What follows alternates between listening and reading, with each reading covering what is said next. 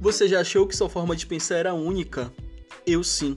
Então criei o podcast Tenho para mim, um podcast feito para a gente discutir e conversar sobre comportamentos, vida e até mundo. E aí, tá afim de saber o que é meu, o que é seu e o que é nosso? Vem comigo então!